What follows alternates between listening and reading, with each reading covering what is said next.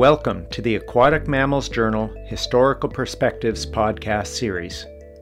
The Historical Perspectives series is an ever growing body of work that consists of more than 100 interviews with scientists, researchers, animal trainers, legislators, artists, and more who helped to found and shape the marine mammal field from its beginning and as it continues. I am your host, John Anderson, and today we explore a conversation that I had with Hardy Jones in 2012 at his home in Florida. Hardy planned a career as a journalist after graduating college, but as life would have it, something else caught his interest.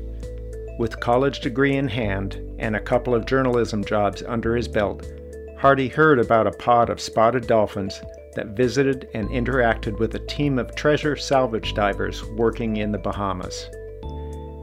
After assembling a small film crew and mounting an expedition to the Bahamas, Hardy released his first film called Dolphin in 1977. Since the late 70s and the release of his film Dolphin, public outcry grew because they learned about the tuna fishery that used dolphins as indicators for other species which resulted in high levels of dolphin bycatch and deaths. During his career, Hardy produced 77 conservation films and authored a book called The Voice of the Dolphin that detailed more than 30 years of conservation work with wild dolphins. The last years of Hardy's life were spent concentrating on and documenting the slaughter of dolphins for use as shark bait in Peru. His film Dolphins in Danger provided video evidence of the slaughter of approximately 15,000 dolphins a year in the longline fishery of Peru, as well as evidence that Peruvian fishermen were taking underage and endangered sharks in the fishery. Hardy was also very concerned with the increasing menace of chemical contaminants in our marine food chain. In 2003, he was diagnosed with multiple myeloma, a form of blood cancer that is often linked to toxic chemicals such as dioxins. Hardy died in 2018. He left a lasting foundation in the way we view and treat cetaceans and the way that our tuna industry functions during tuna capture. Most individuals involved with marine mammals in their early careers follow a circuitous path. Let's listen to what Hardy had to say about the beginning of his career. I started out as a journalist. I started out in news. I originally worked for a uh, wonderful rock and roll radio station in New Orleans, and then I went to uh, United Press International. Um, United Press International, um, after working in the Peace Corps down in Peru for some period of time, I came back to New York and uh, went to work for CBS News and spent uh, three years there with within the uh, space unit, the election unit, and uh, for a time I did uh, general research. Then I moved up to becoming a, a network writer. And uh, then I left CBS and I became um, a, a, the uh, news director at a CBS affiliate station, and I, I, did the anchor work there. There came a point where I decided to leave CBS and I went to California during the very heady days of consciousness movements in California. And while, while I was involved in that introspection, I uh, met Dr. John Lilly. And Lilly, for whatever you may say about him, um, was an absolute genius. He was a man who understood how the mind works and uh, he could explain the workings of the mind in a way that would blow your mind.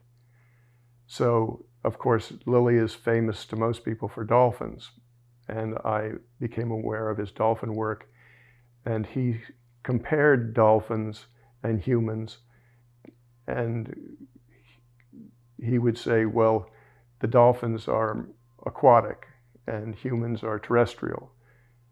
Dolphins don't have hands, humans have hands with opposable thumbs. We can manipulate the world, dolphins can't. On the other side, the similarities are that the dolphins and we have very large brains, comparable in many, many ways, not identical, but comparable, equally complex, he contended. And so that by observing dolphins, we can learn a lot about ourselves.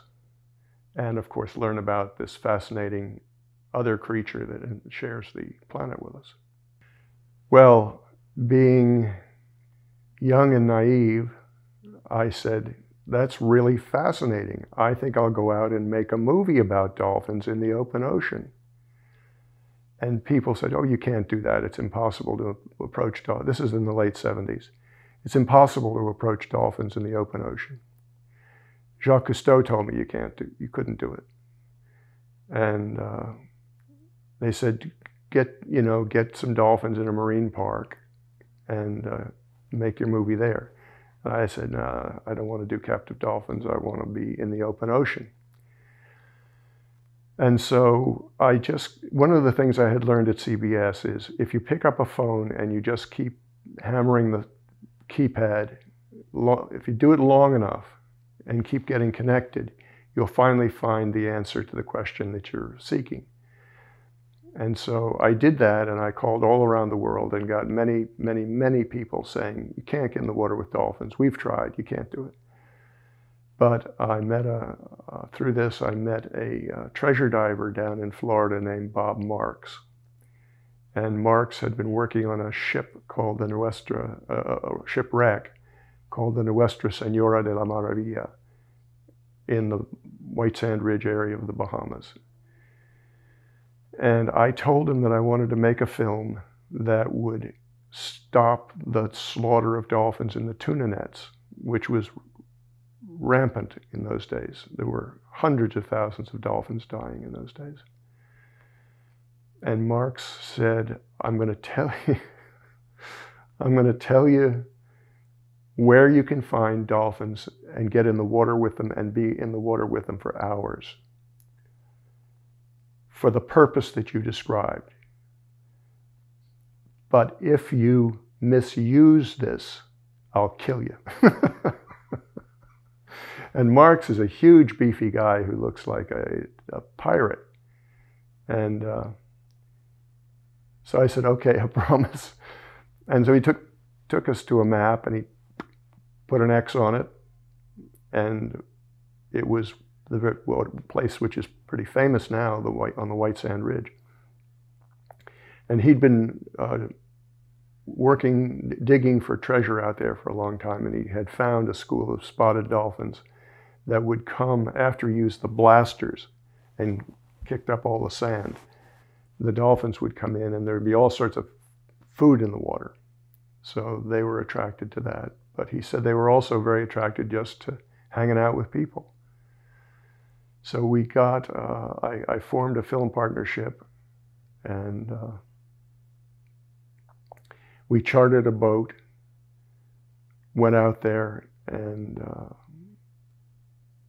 we had quite a lot of money invested by this time. And it was only at the last minute, at five o'clock on the day when we arrived at that location, that I said to my partner then, um, what do you, you don't suppose that Marx was leading us on a wild goose chase, do you? And he got a look of shock on his face. It's like it had never occurred to him either. But instants later, this school of dolphins came blasting out of the wave tops.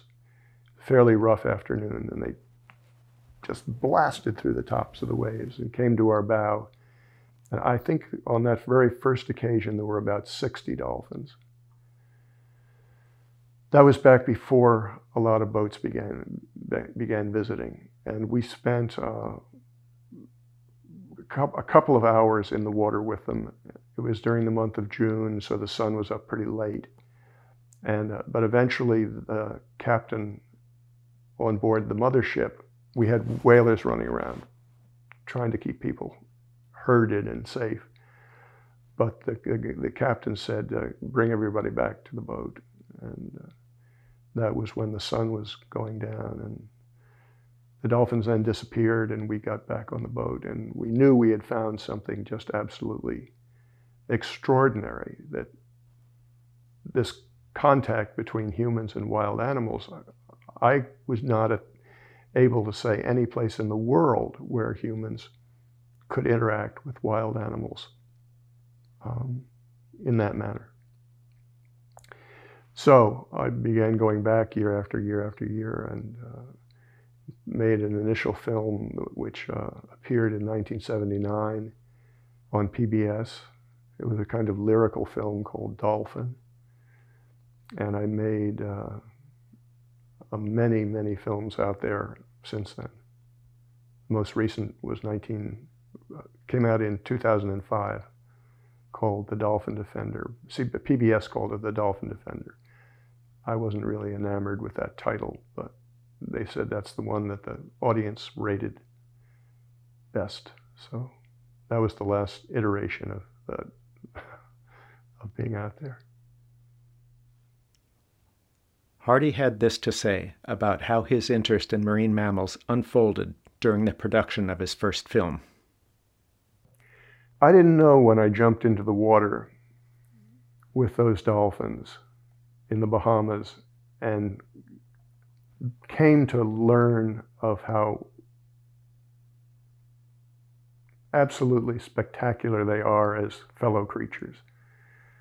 You can have it as a concept, but when you spend hours in the water with them, you know individuals, you have babies come up to you, um, you have eye contact with them. You know it's, it's a deeper experience. And so I was, um, I also felt somewhat indebted to the Dolphins, that they would just let me in. And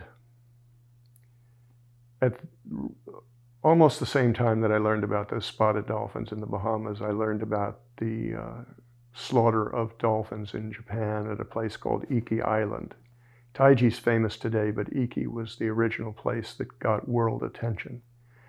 And of course, I was aware of the uh, situation with uh, the tuna fishery where so many dolphins were being killed. So it, it was this world of wonder and world of horror opening at the same time. And that just brought me on the path of um, having a intense interest in dolphins that uh, persists to this, to this day um, the original, uh, the, eventually the slaughter of the dolphins in uh, the tuna nets diminished, and we played a small role in that. I did a film for Turner Broadcasting, Audubon Television, in the middle to late 1980s, and it included a segment on the tuna fishery. And in those days, the internet didn't exist. So what we did is we attached a 900 number to it, and that allowed people to make a call that went to Western Union. They paid, I think it was $6 for this service, and it would put a, a telegram on the desk of the chairman of Heinz, which owned Starkist. And he got uh, buckets and buckets full of telegrams the next day saying, Why do you kill dolphins? And he then, very quickly, within a couple of weeks, announced that they would not take tuna caught on dolphins in the future. So, you know, it's nice to know that the film work can have an impact. Uh, additional impact was at Iki that, that it caused the, the footage that we uh, took at Iki. Howard Hall and I in uh, 1980 went around the world by satellite. I went back, used my CBS connections, and it was syndicated worldwide and caused just a tsunami of protest against Japan. And Iki Island and a number of other villages where they hunted dolphins pulled out of the dolphin hunting business. There's so much fixation on Taiji, the, these days because of the success of the film The Cove that people think that there's never been any change in Japan, that it's just Taiji killing dolphins. Um, you know, they've been doing it and they're still doing it. So that, but what they don't realize is that in the 80s, quite a lot of villages dropped out. And part of it was because they didn't want to dishonor Japan in the way that uh, Iki had brought shame on the country internationally. Um, and when people talk about Taiji, they don't talk about the fact that there have been in the order of 18,000 dolphins killed in the northern part of Japan, Dall's porpoise that are killed by harpooning. But you just can't get at it. You, you'd have to follow a boat around all day if you could ever get a boat to follow. Um, and then you'd see one dolphin killed, whereas Taiji is almost like a theatrical set where it's in a little cove. It's on a fairly main road into the town. You can just stand there and shoot it. There wasn't, I, don't know if I should, well, give this away as a, but um, I mean, there was no reason to put on camouflage clothing and run around to make the movie The Cove, except to amp up the dramatic impact of it because we've we always just stood on the road or on this uh, uh, escarpment above and shot down. You can still do it. You can still do it now. Nearing the conclusion of our interview, I asked Hardy if he was concerned with contaminants in our marine food chain. Listen to what he had to say with a word of warning. You may be quite shocked. Well, I have a particular personal um, interest in the levels of pollution in the oceans because uh, I was diagnosed in 1997 with chronic mercury poisoning. And uh, at the time, I was eating swordfish and tuna steaks you know, two, three times a week. And uh, thinking that it was a very healthy diet, I'd had that with a little broccoli or string beans or something like that. And I thought this has got to be healthy, you know, low in fat. And so I, I was eating a lot of it. And then I, I began to feel a, lot of fatigue, and I went to a, a very gifted chiropractor in Los Altos, California. And he said, Well, would you mind if I took a few snips of your hair? And I said, No. And he uh, took them and sent it out and came back, and the chart had me mercury outside the box. I mean, the, the bar went up to the highest point on the box and then disappeared. So I had a huge amount of mercury as well as lesser lesser amounts of uh, uh, cadmium and I think aluminum or something like that. But the main one was mercury. And then in uh, 2003, I was diagnosed with multiple myeloma, which is a cancer of the, uh, the blood. It's called a blood cancer. Um, it involves the bone marrow and the ability to produce cells in the, in the bone marrow. And I met a, uh, a, multiple myeloma specialist who told me that it, myeloma can be linked to uh, chemical toxins for instance, there's a high level of high incidence of myeloma among veterans of Vietnam who were exposed to uh, Agent Orange. And there appears to be a high incidence coming from the first responders at the World Trade Center, uh, where they in, in, inhaled a lot of contamination. So, okay, so I became interested. I said, what, what are my levels of these chemicals? And I took a test, which uh, is $4,000 to do it, uh, not cheap. But I came back that I had very high levels of particular congeners of PCBs, PBDEs, hexachlorobenzene, uh, DDE, and a couple of others. So I realized that I did have very high levels of these uh, chemicals in me. And uh, whether or not they are complicit in the uh, fact that I developed multiple myeloma, nobody can ever say for sure. But, you know, I have it. Other people have who, who have high levels of these chemicals develop myeloma. And uh, I had very high levels. So I have a great interest in it, and I have tried to correlate. I'm, I'm going to try to correlate in Peru not only whether there's, we know there's a high incidence of diabetes, but I'm going to try and find out whether there's a high level of myeloma as well. One of the most truly disturbing facts that I've learned in the pursuit of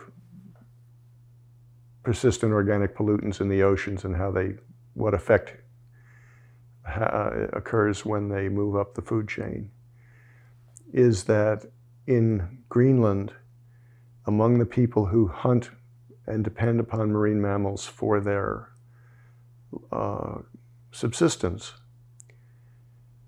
there is, as you, to the great, to the degree that they do depend upon marine mammals for subsistence, there is a diminution in the number of male babies born and an increase in the number of females born.